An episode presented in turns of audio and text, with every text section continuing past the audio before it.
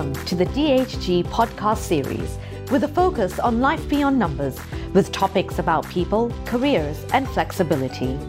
And now, here's your host, our Director of Corporate Communications and All Things Fun, Alice Gray Harrison. Hello, everyone, and welcome back to another episode of our DHG podcast series. I'm Alice Gray Harrison, your host, and I'm excited today to be celebrating Black History Month. This is a great celebration for DHG. It is time to educate and celebrate.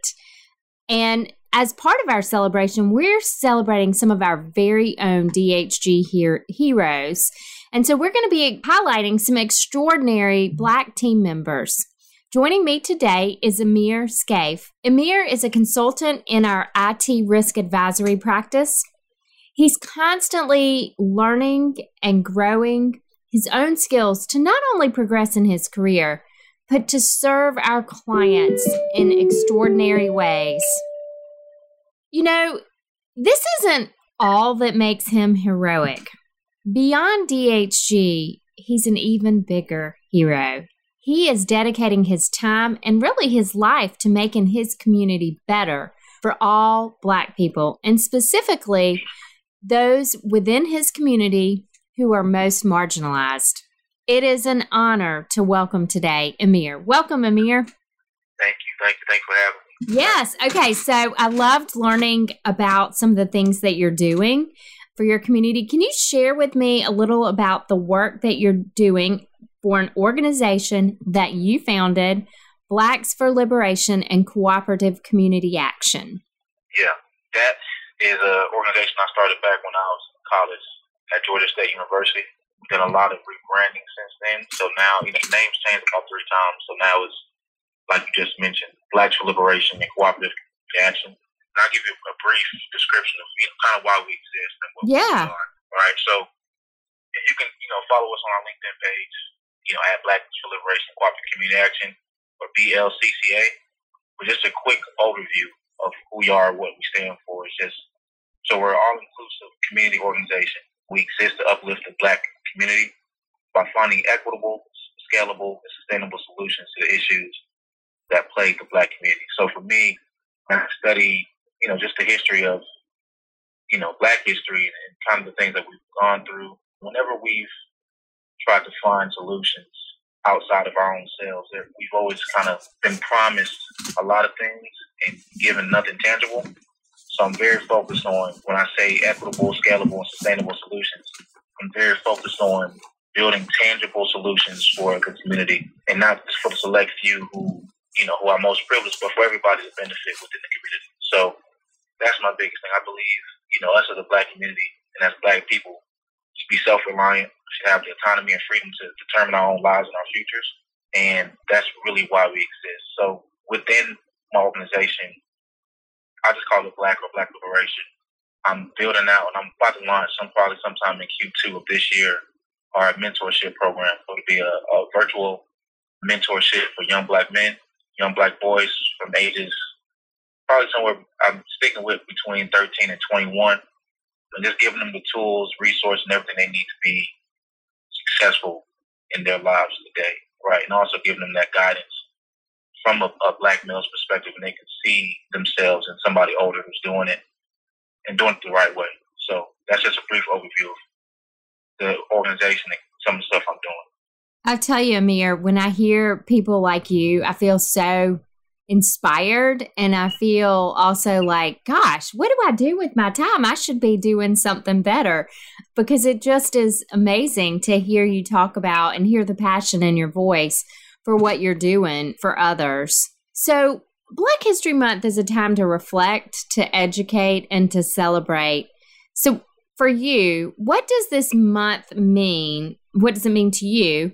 And what are you doing this month to honor Black history?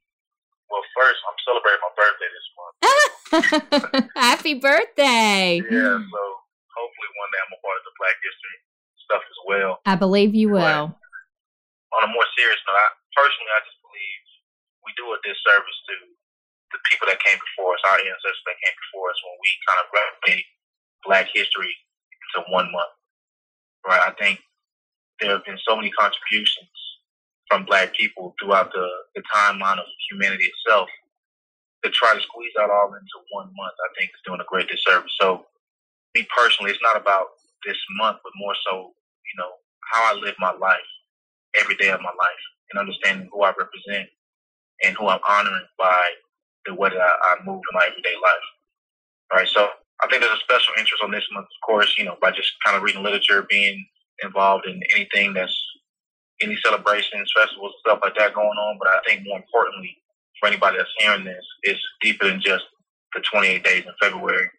It's making a, a concerted effort to live your life a certain way, to move in a certain way for the betterment of yourself, your family, your community overall. So that would be my answer to that. You know, it's funny that you say that. I run early in the mornings, and the other morning I was thinking about Martin Luther King's birthday. It was just after, and I was thinking about how wonderful it was to see social media and everywhere flooded with, you know, posts and celebrations and and then I, I too thought exactly what you just said. I thought, what a shame that this is relegated to one day. I guess part of me is grateful that that education and celebration happens. But what if we all lived and carried through those thoughts all year round? So I couldn't agree with you more on that. Okay, so this is my final question for you. You've been described as a servant leader who pours your energy into helping others. And I'm sure everybody listening is like, oh, yeah, I can totally hear that and see that in all that he has said. So, my final question for you is who's your hero and why? That's tough. I think there's a lot of people. I think I've been particularly blessed in my life to have a lot of people come in my life and at very crucial times and make an impact on me. But the most consistently, I would have to say my mother. I just, and as cliche as that sounds, uh, that's my mother. I just seeing her, the struggles she's had, you know, raising us as a single mother early on, being so young with two kids, and just never quitting, never giving up, and finding a way to still provide for us and give us the best she could with what she had, which was which wasn't much, right? And then also me as a kid, I gave her a lot of reasons to want to quit, but she never did. I just honor her for that. I think more generally, I would say, you know, as I study, as I grow and mature in my, I guess my engagement with Black history and just the community work, more and more so, I believe just Black women in general, of more of my heroes. When I see and I understand the struggles that they have specifically, and look at how their struggles are so unheard and so mm. I just wish I had the words to say it, but they go through so much more than, you know, we like to generalize the struggle of the black community as this monolithic struggle.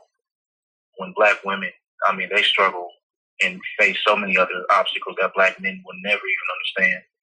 And me growing up with a single mother, me growing up with, you know, three sisters and kind of being exposed to that, but also getting older and educating myself as to, you know, the particular issues that black women face, I just can't imagine, you know, just every day waking up and I, I just striving to survive, right? Mm-hmm. That's, that's a, a woman, but more specifically a black woman is, I just honor them and I would say that they would be my heroes. But again, specifically my mother. I would say that. I hope that kind of answers the question.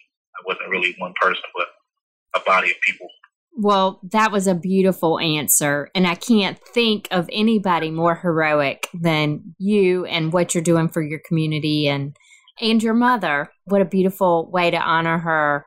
I just I'm at a loss for words too because that was so poignant.